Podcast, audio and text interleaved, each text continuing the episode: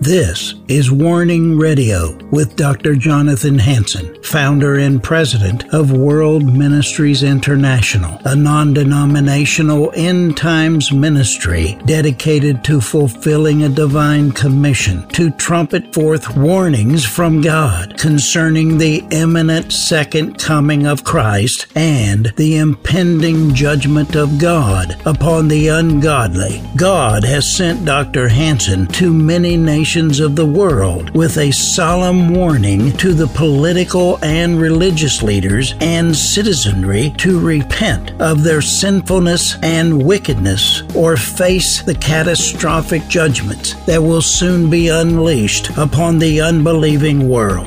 Listen now to the warnings of our compassionate and merciful Creator, conveyed through His faithful prophetic spokesman, the host of Warning Radio, Dr. Jonathan Hansen.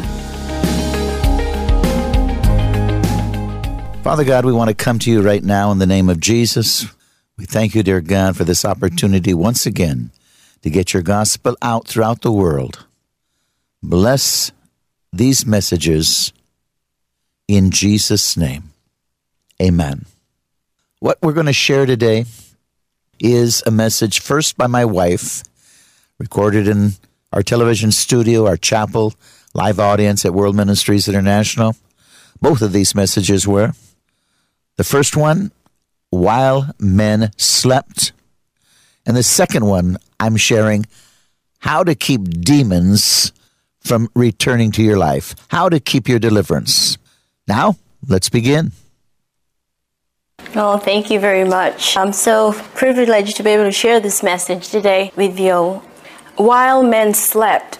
So if we read the book of Matthew 13, verse 24 to 30, now Jesus was speaking about a parable, and it goes like this. The kingdom of heaven is likened unto a man, which sowed good seed in his field. But while men slept, his enemy came and sowed tares among the wheat and went his way.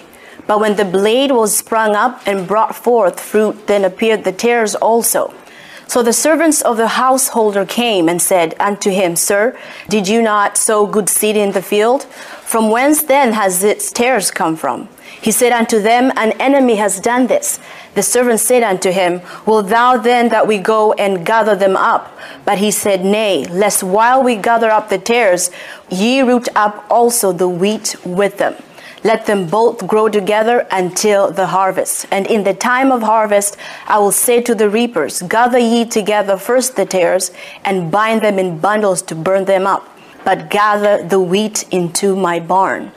Now, Jesus is explaining about a parable, comparing it to the kingdom of God. But my emphasis will be while men slept. While men slept, there's physical sleep and there's spiritual sleep. Everybody sleeps, but not everybody sleeps spiritually. There are people who are actually spiritually awake and spiritually alert. Even when they're physically asleep, they're able to sense things in the realms of the spirit.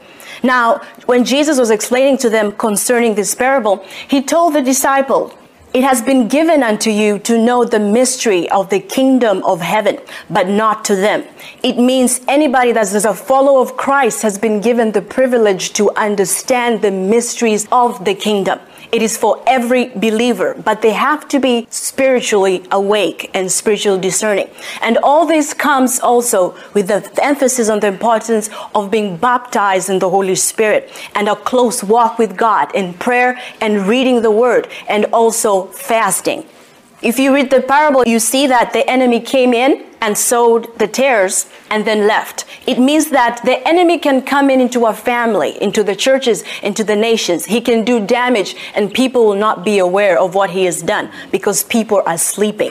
If you look at it this way, in this time that we're living in, the church is asleep. There are things that you see the manifestation of them now that were not there initially. You see now the church has been so perverse and there's so much corruption within the church. You could see the manifestation of Satan's work within the church, which was not there many, many years ago. Now in the church you find they call what is evil good.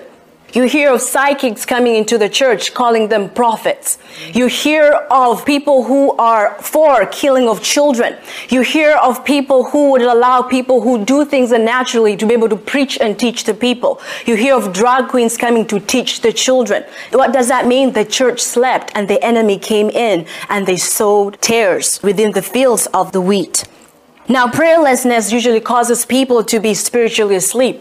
There's something I want to say, and it's like an emphasis. When God shows you something, when God warns you something in the realms of, it could be in a dream. It could be he has set a watchman over a family, over a church, or over a nation. And if the watchman sees something and then warns you about it, and you do not act on it, you procrastinate. Or you say, well, God will do it. Well, God will make sure that everything will be fine. But no, Jesus said, watch and pray. You have to watch and pray. After you watch, you pray. But the minute you do not do what he has said to do, if God gives a prophecy over your life and he says, well, in 5 years, you will be doing this and that. In 5 years, I'll raise this person up and this and that. But when you sleep on it and you do not act on it, the enemy will also sow tares. Listen, when the Lord gives a prophecy, the enemy is near to hear what the Lord is saying about you. And the minute he hears about it, he's already set you as a target. He's going to war against you. So what you'll do, the enemy will always sow tares where God has sown his good seed. Amen? Now, if you have heard about the prophecies over your life, you need to war for it. There's a reason why Paul told Timothy, he said, war a good warfare for the prophecies that has been spoken over your life.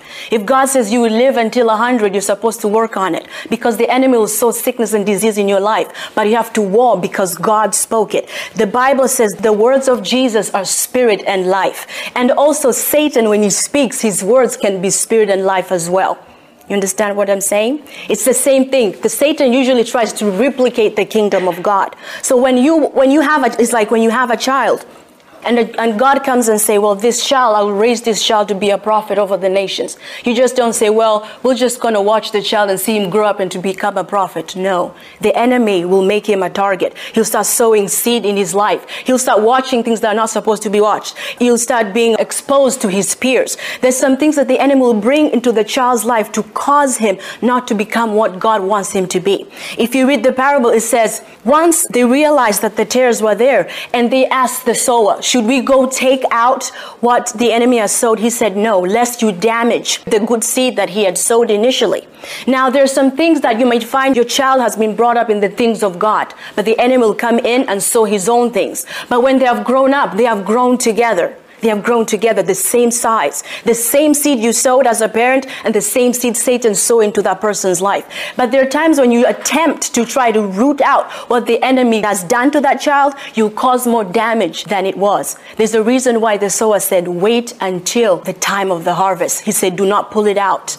You know, the weeds will start to choke the life of God out of that child as they grow up. And there are times when even now you've seen the manifestation of all this evil seed that you have seen in the child. And you try to talk to the child and said, don't you remember the things we taught you about in church? You're supposed to be like this and that. And the person will rebel even more. The person will go deeper and under. And even to a point that they'll become worse than they were before.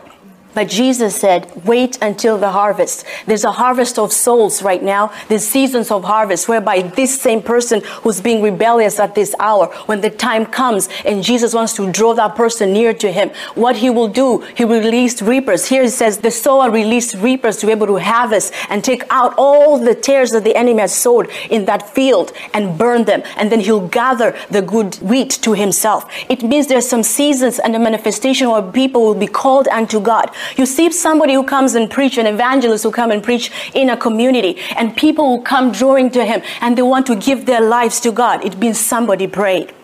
It means there's a time and a season for that person to release all the wickedness in their hearts. Everybody here, there was a time maybe you're not living for God, but the season came, the harvest came, that your soul was supposed to be harvested into the kingdom of God. When you laid down your life before him and Jesus released his fire and consumed all the wickedness from within until you came to a point and said, Lord, I will live for you and live for you alone. It is the time of the harvest. Even the prayers you're doing for your children, what you have to do. There's some things you can't root them out right now. They're so deeply rooted that you cannot root them out. But if you read the book of Matthew, it says, now the axe has been laid upon the trees. Every tree that does not bear good fruit shall be cast down.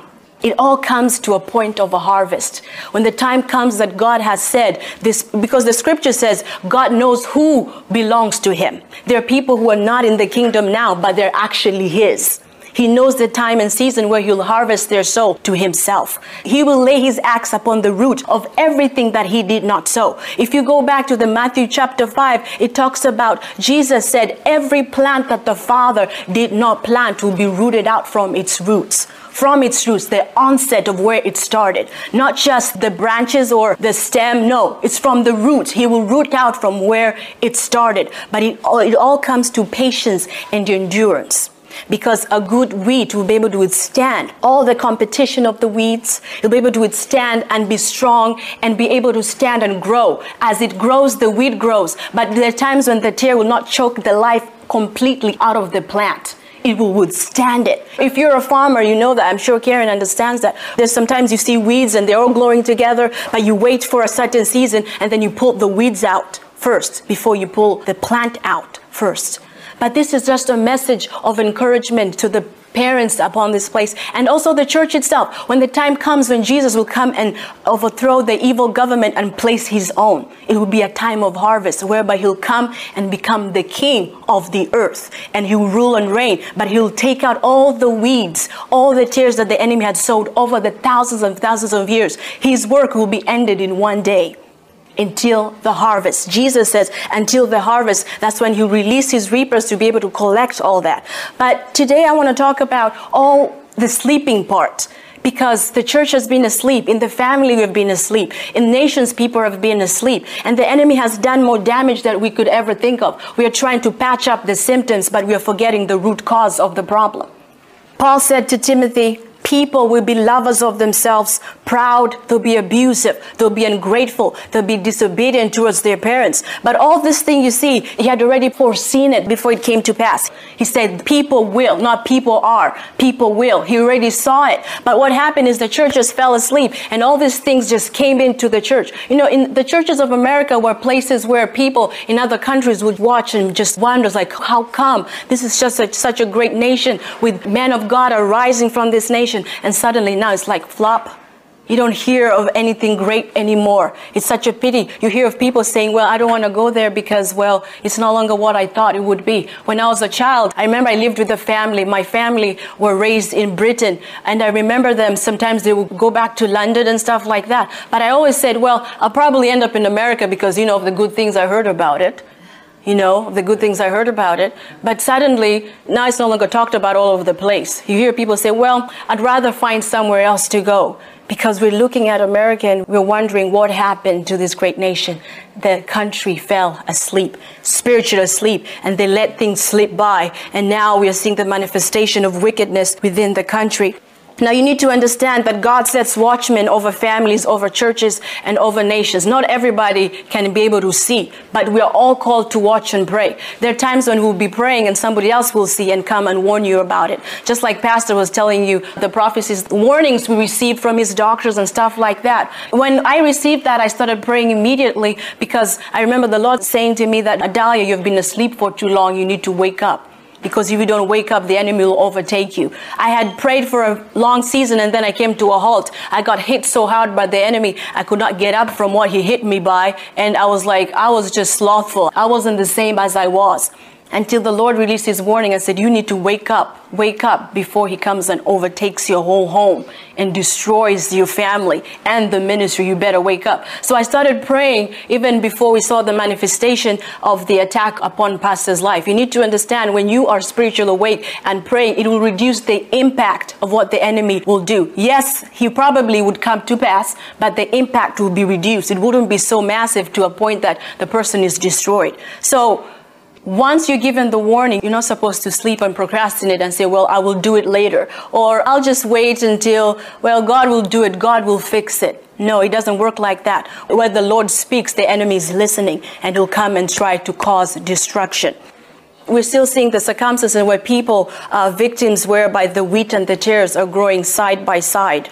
You're talking about transgenerational issues. If you start to think back of the things that are happening in your life or the life of your children, you start to, you see a pattern, and you see many years ago, you see your grandmother was like that, your great-grandmother was like that, and everything is just happening all the way down. It happened to your life, you bore a child, and it's happening also to your child as well.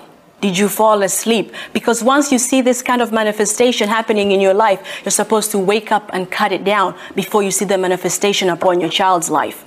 You need to deal with it before it actually grows and starts to manifest to the next generation. If you don't deal with it now, you will see it in your children. And if your children do not deal with it, then you'll see it happening to their children's children.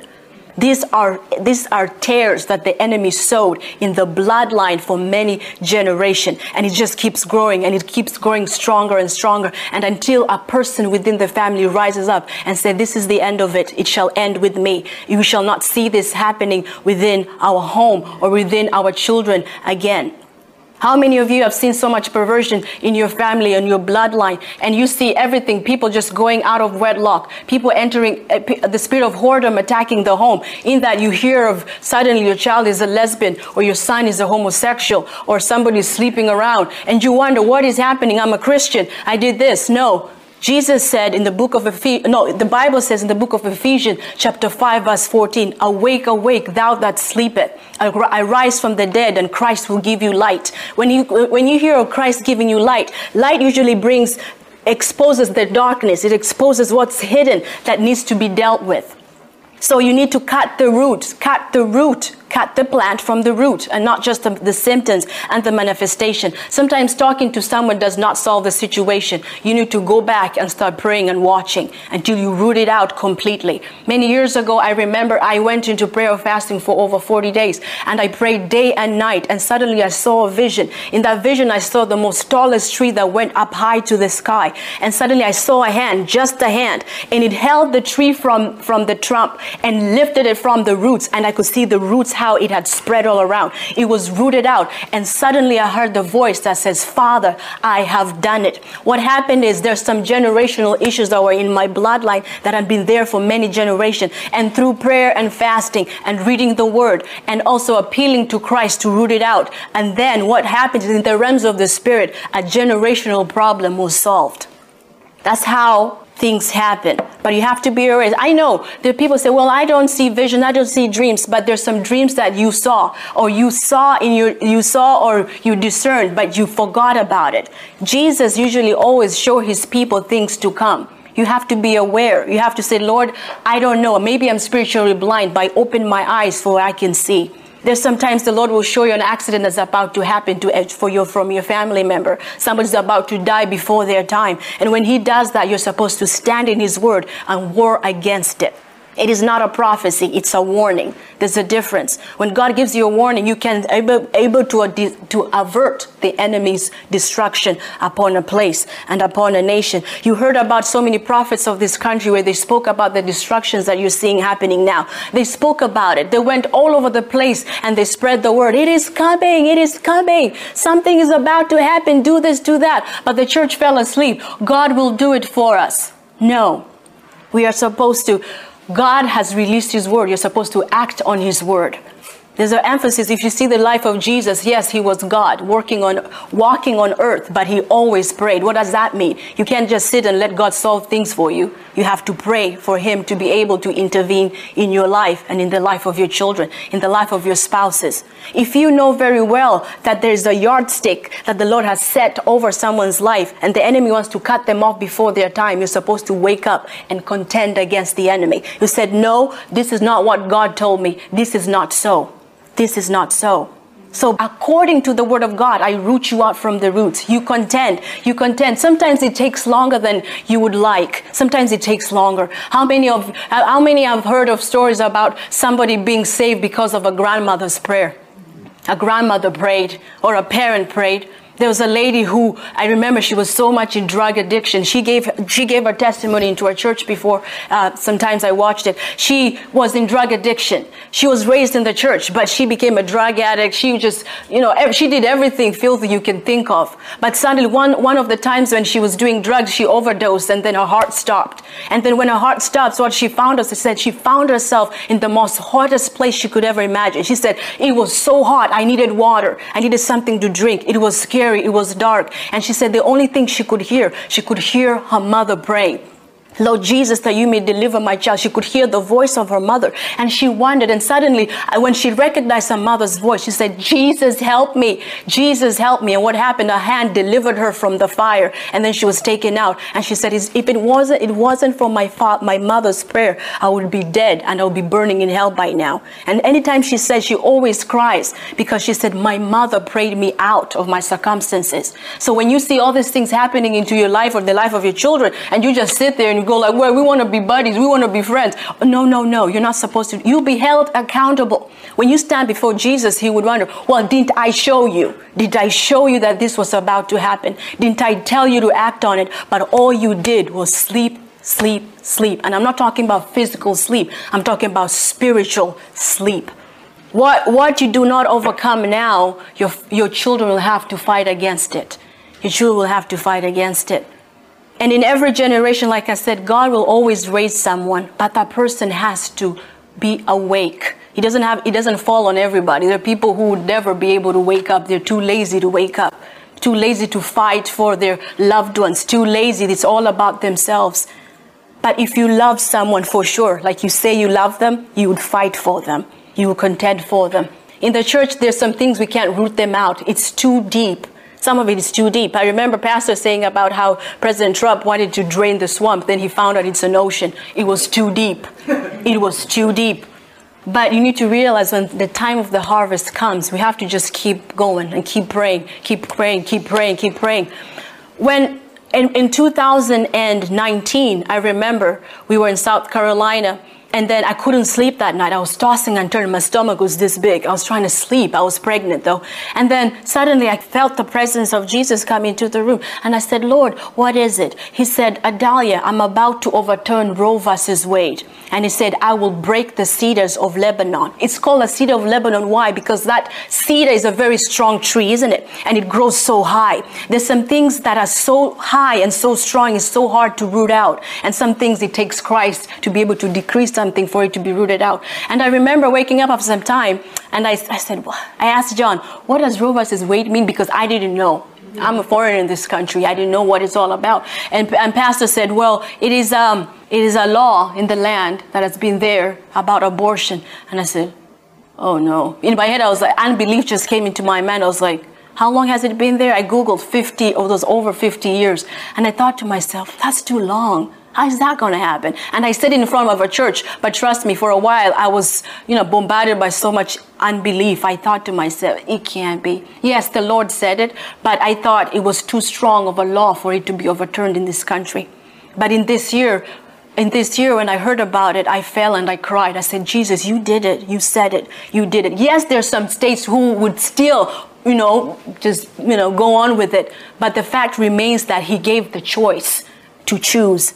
Does the state want to keep it or just release it?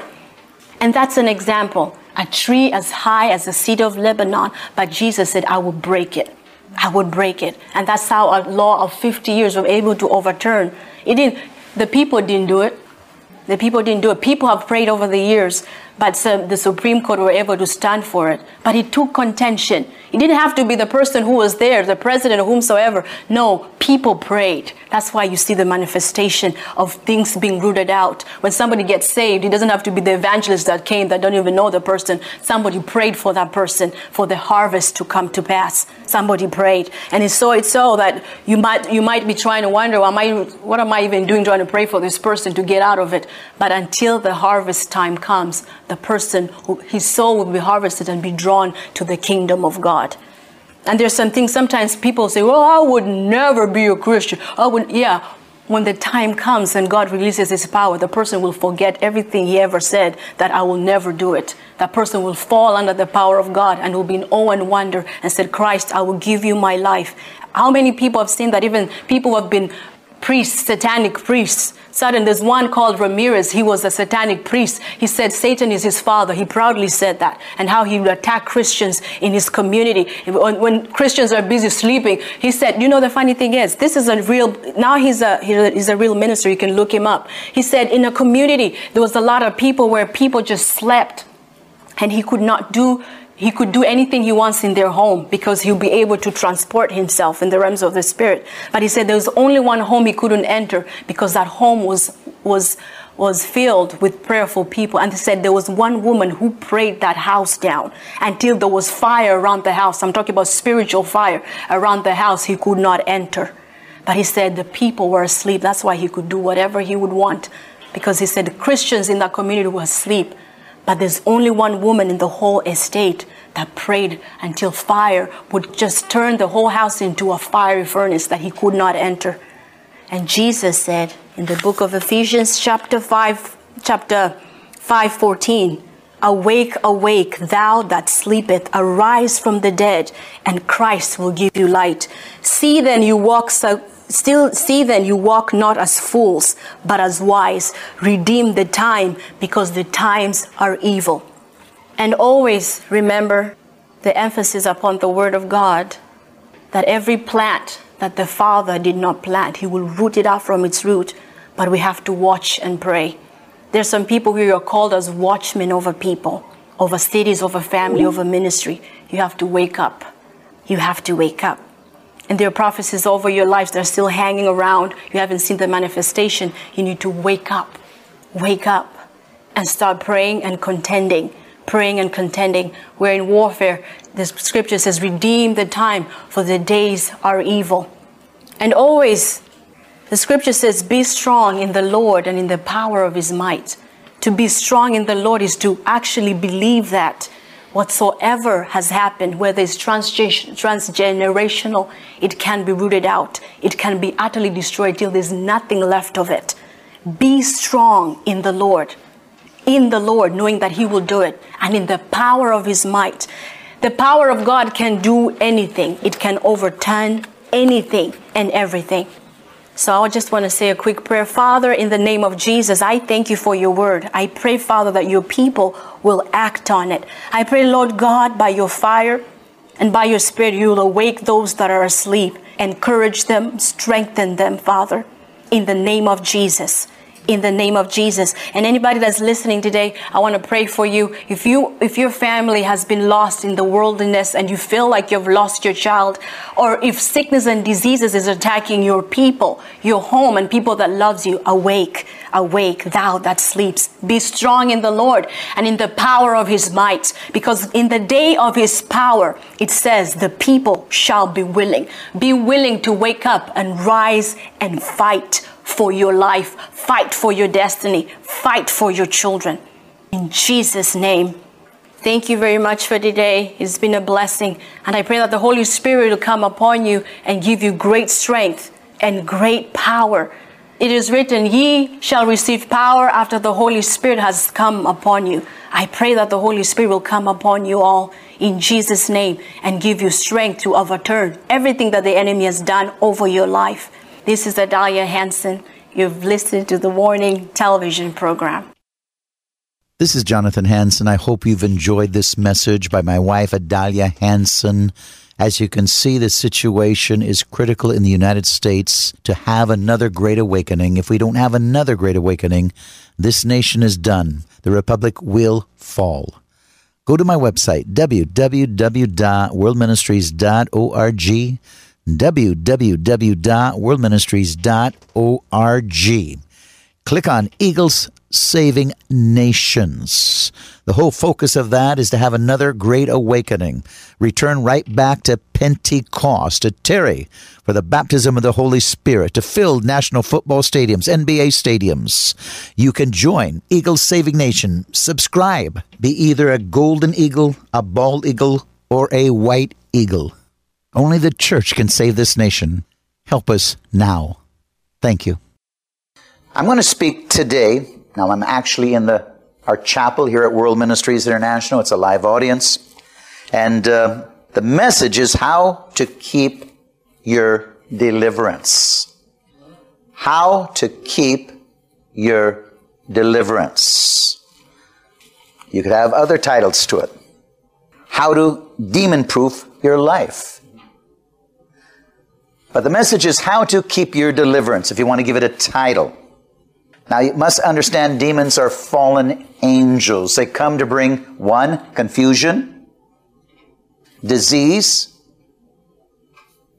mental illness, death. But you have to open doors. Christians are constantly under satanic attack. Much of these attacks can be avoided. Sure. Satan will always attack and look for ways to hurt us.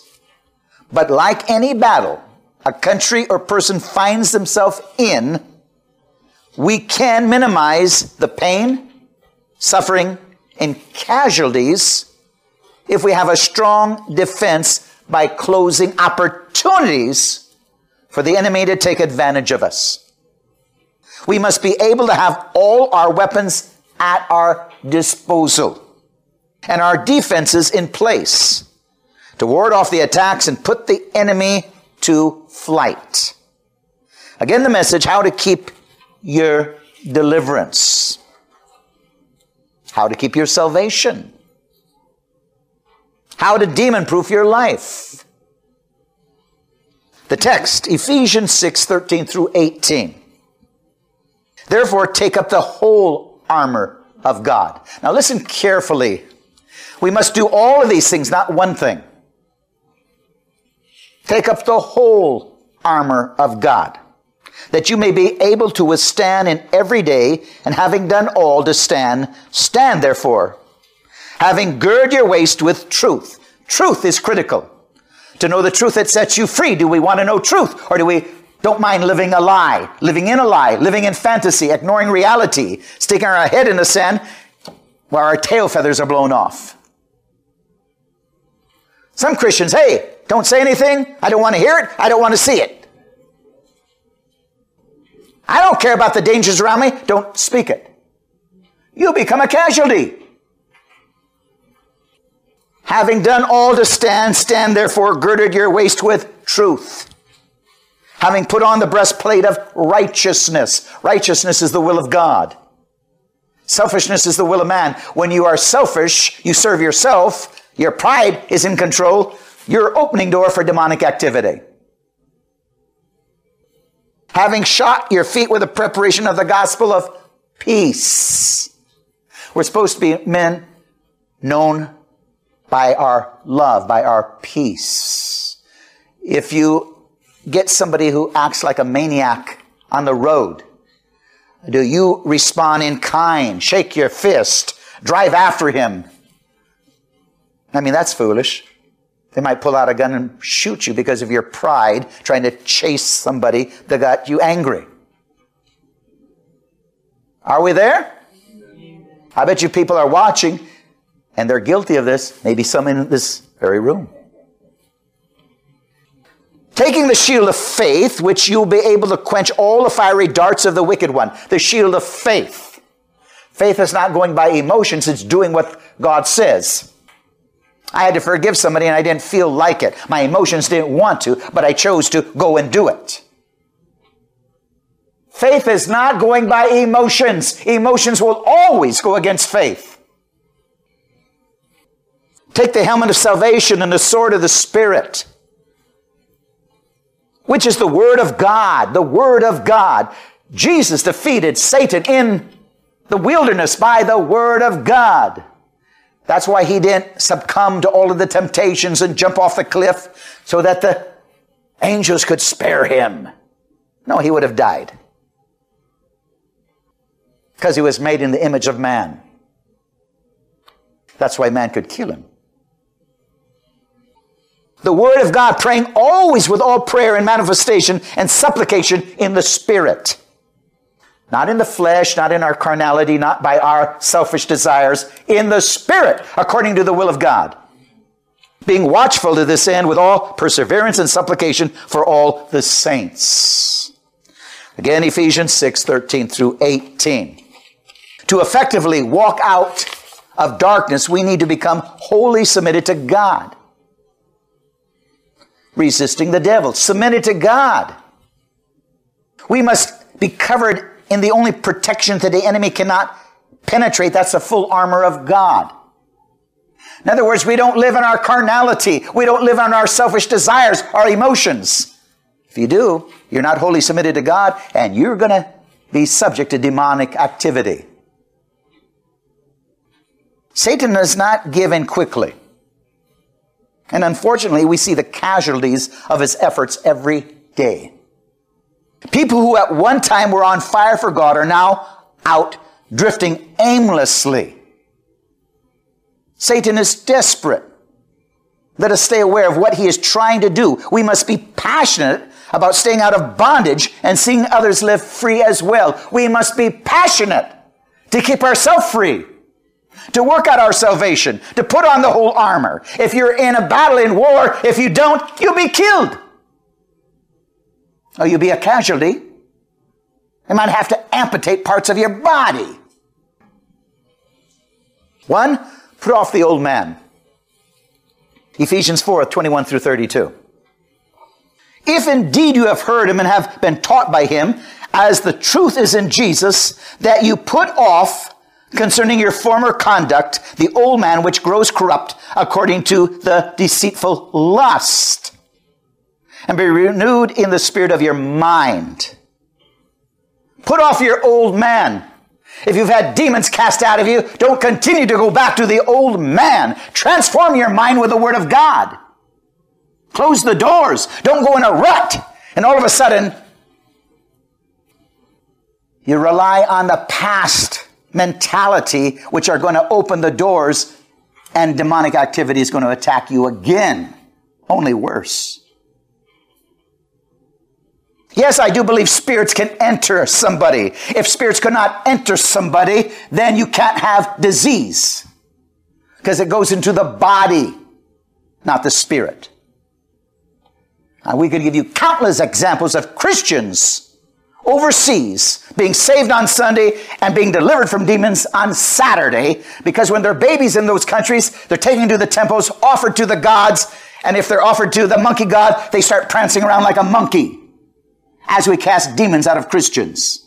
And I've cast demons out of just about every church I've gone to, out of people in the church, including the worship pastor. Now, what are you going to say? They never were Christian?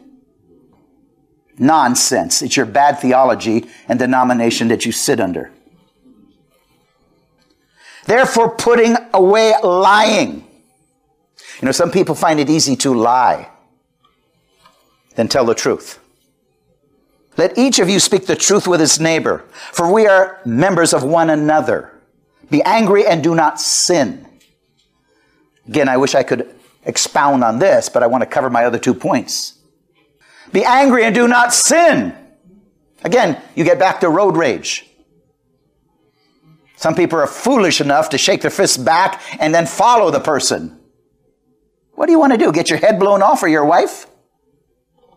That's carnality. That's what a kid does.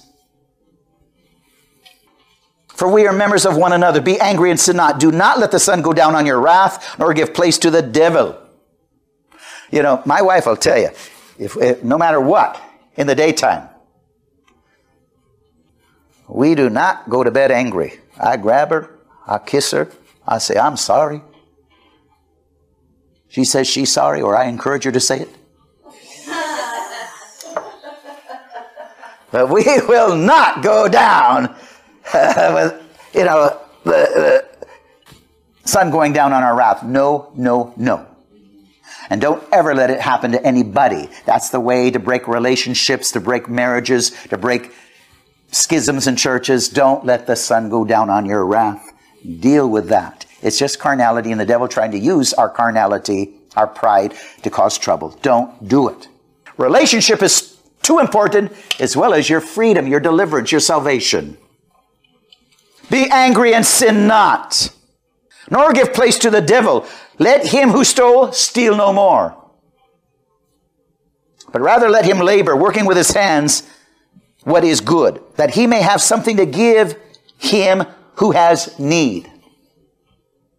Let no corrupt word proceed out of your mouth, but what is good for necessary edification. In other words, no gossip, slander, backbiting.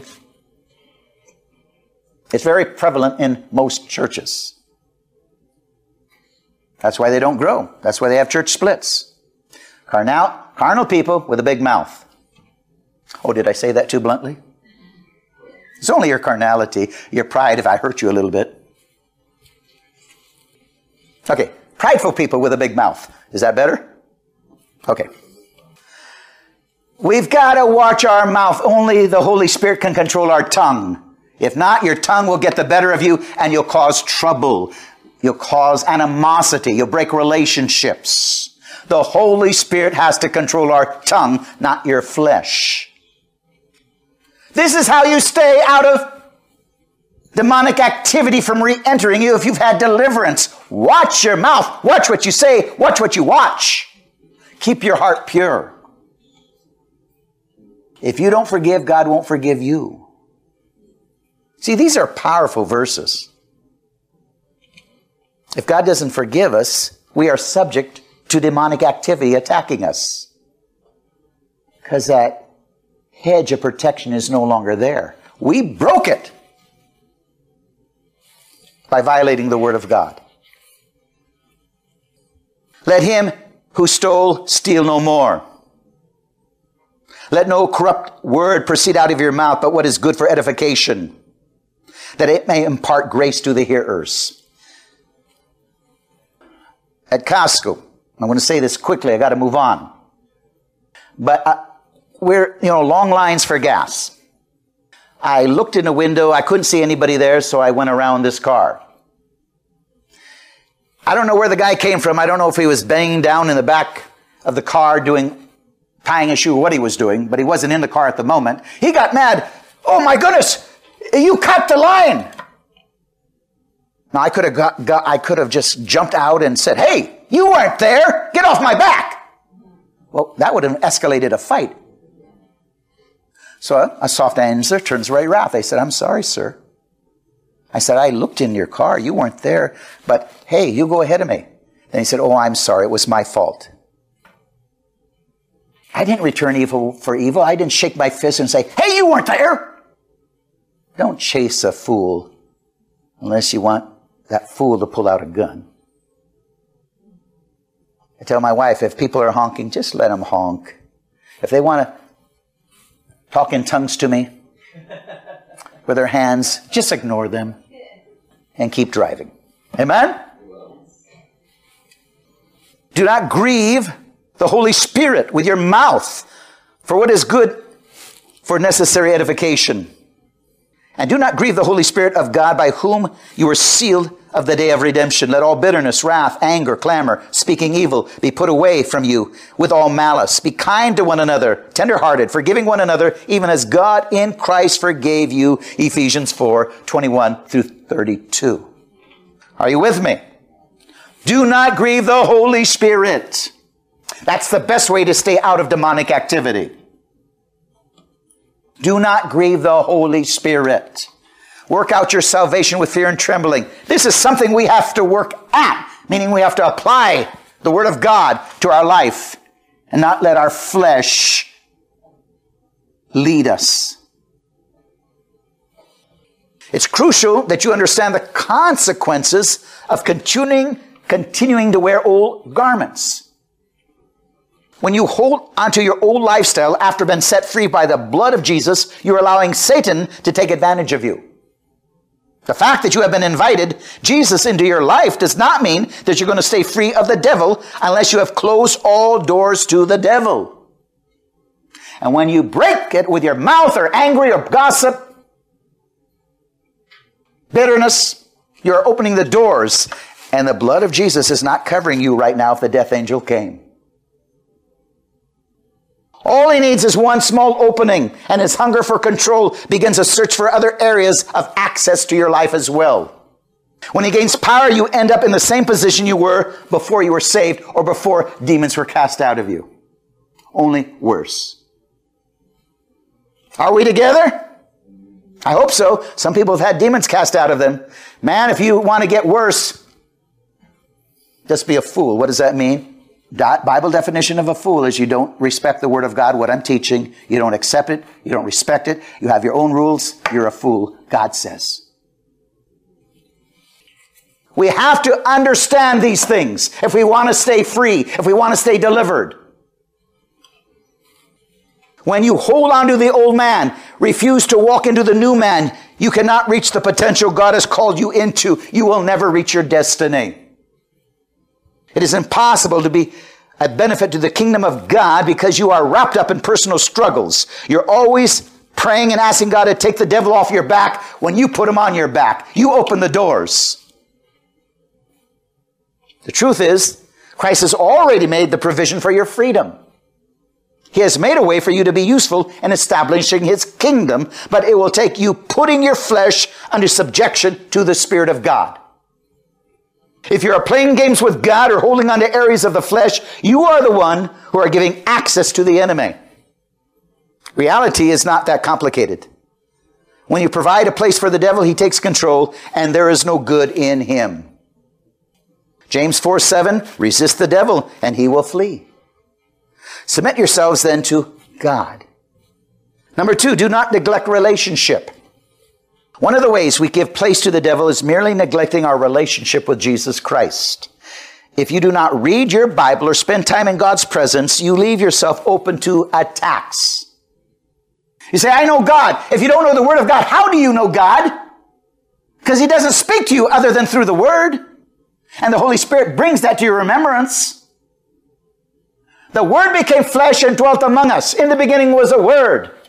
The Word was with God, and the Word was God. If you don't read the Word of God, how do you know God? You don't. Other than your opinion, your philosophy, brought about by talking to whatever foolish friends that you deal with. Because if they were good friends, you would be in the Bible with the Word because they would challenge you. Hey, how's your relationship going with God? How much time did you spend with God today? Not just talking about football, baseball, and apple pie. God doesn't care about your football, baseball, or your apple pie. Your husband might care about your apple pie, but God doesn't care about your apple pie, and he doesn't care how many home runs you hit. He cares about how many souls you led to Christ. Can you cast out demons? He cares about that. Are you a warrior? Can you put on the armor? Do you know how to fight for him? Do you know how to extend the kingdom of God? Or you just smile at the enemy? Satan takes advantage of you. Often great people who love the Lord find themselves overtaken with trials and struggles because they are trying to do the right thing. They stay away from apparent sins and lust of the flesh, but neglect coming into a relationship with Christ himself. The Jews realize they can't work out their salvation. And those that think so, they're going to realize it. It is not about the works you do for Christ. It's about the percentage of your life that you submit to him. He wants all of your life. And point number 3, be open to correction. Proverbs 13:1, a wise son hears his father's instructions, but a scoffer does not listen to rebuke. You can tell if you're trying to correct somebody or teach somebody, and they're checked out because of their pride. They're just checked out. Their pride's in control. Closes off their mind. You can be talking to a brick wall. That person is subject to demonic activity and attacks. If he's been delivered, they're coming back. Our God loves us more than we can imagine. It is that love that risks everything to tell us the truth. If it involves correction, no one wants to hear about discipline or correction. Nobody does. People leave churches. Oh, the pastor talked to me. Well, good. Unless he's a hireling, he's supposed to talk to you. He's supposed to prepare your soul for heaven. Not just slap you on the back, God bless you, even though you're a gossiper. He might take you aside and talk to you nicely. Hey, You can't say these things. This is called gossip. Is that all good? Amen? Amen.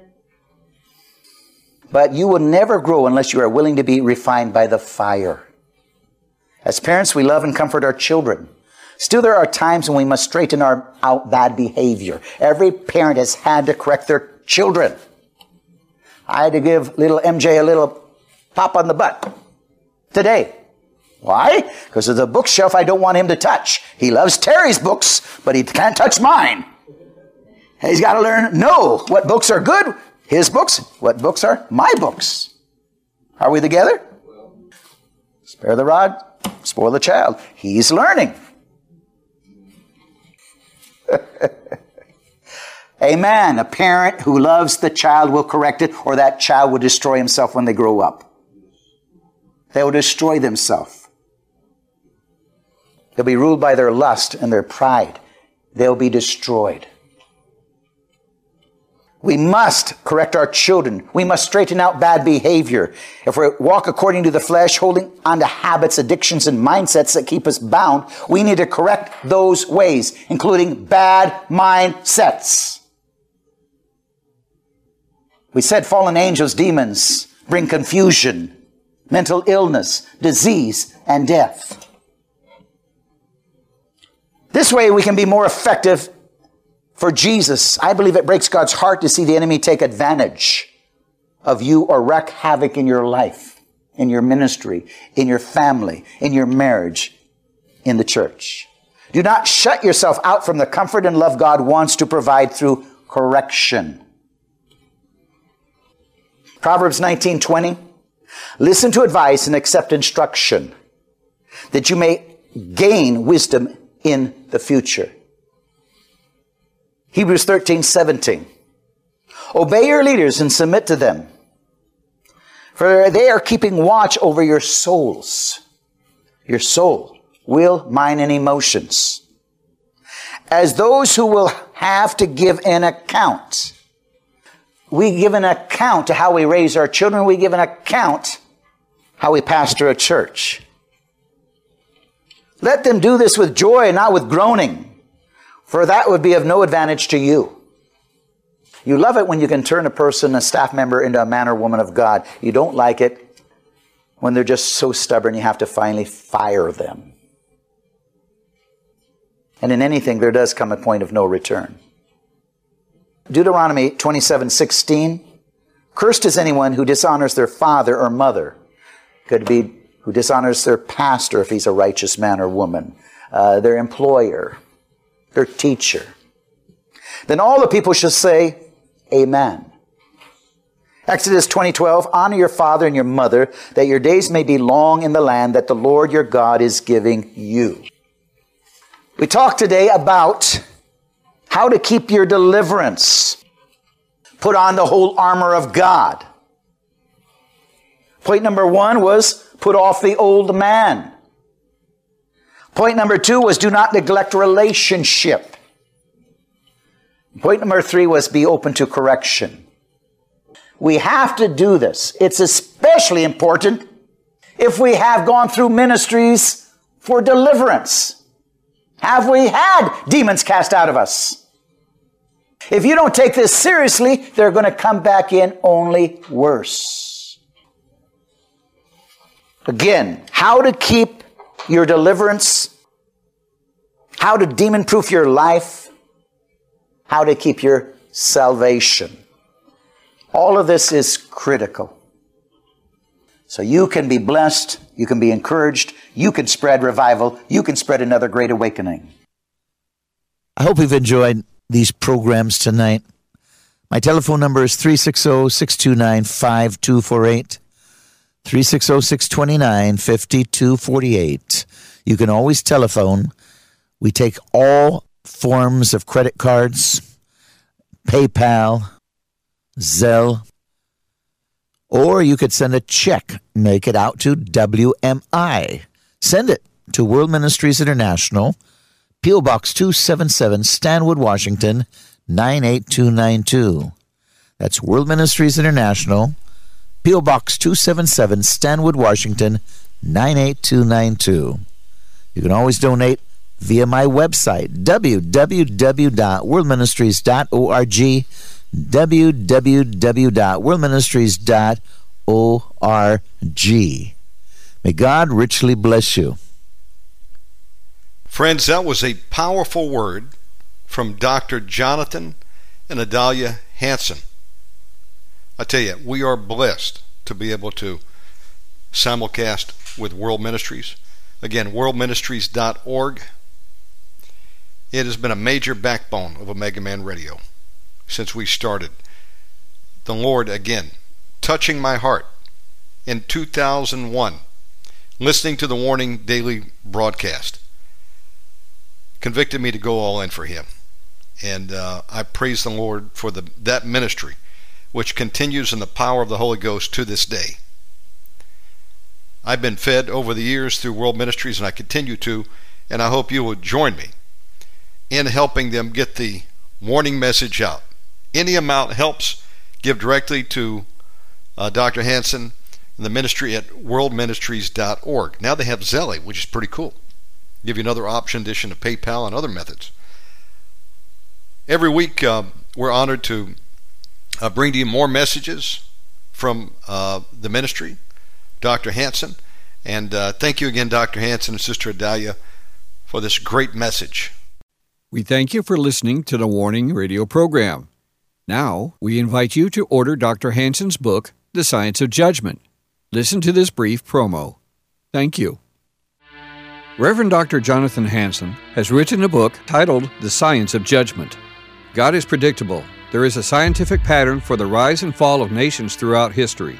We need to understand the laws or the rules of design regarding prophecy and judgment.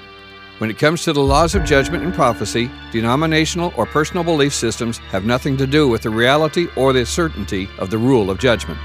Dr. Hansen's objective is to warn leaders of nations of the second coming of Jesus Christ and the plagues or judgments that are coming upon these peoples and nations that reject Jesus Christ as Savior according to the Scriptures. Dr. Ronald E. Cottle, founder and president of Christian Life School of Theology, states that this book is a must-read for Christians and other leaders in the United States and in other nations. It is clear, powerful, and well-reasoned. We all owe a debt of gratitude to Dr. Jonathan Hansen for the years that have gone into the research and writing of The Science of Judgment. This book has more than 300 pages, divided up in 5 sections. Part 1, The Science of Judgment, has chapters titled such as The Laws Regarding Prophecy and Judgment, Patterns of Apostasy, Purpose of Chastisement, Standards for Justice and Mercy, God Forgives When People Repent, God Holds Nations Responsible for What Leaders Do, Parental Responsibility, The Feasts of the Lord, Solomon's Transgressions and Their Consequences, Righteous Kings versus Evil Kings, Example of King Jehoshaphat, Ungodly Alliances, God is Predictable, God Holds People Accountable, Man Can Turn into an Intelligent Beast to Do Evil. Section 2, The Deception of the Theory of Evolution, has chapters titled as Problems with the Theory of Evolution, Evolution and Racism, Darwin's Hatred of Christianity and Its Fruit. Section 3, Why Must There Be Judgment, has titles such as The Fall of America and Her Destruction, Cult Christianity, Radical Liberal Politics. Section 4, Kings, Dictators, and Presidents, with the following chapters listed as People Choose Their Nation's Leaders, Qualifications for Godly Leadership, Romans 13, Delegated Authority, Satan is in charge of this world, not Jesus. If laws violate conscience, we must disobey. Finally, Part 5, So What Must We Do? These chapters are listed as We Are in a Cultural War, Our Responsibility to a Hostile Government, The Christian's Science of Judgment. With turmoil ever increasing throughout the nations, as Bible prophecy is coming to life right before our very eyes, one must read The Science of Judgment to have a clear understanding of these events and the reasons why. Call 360-629-5248, 360-629-5248, that is 360-629-5248, and request your copy of The Science of Judgment for a donation of $35 or more, plus shipping and handling. Thank you, and shalom.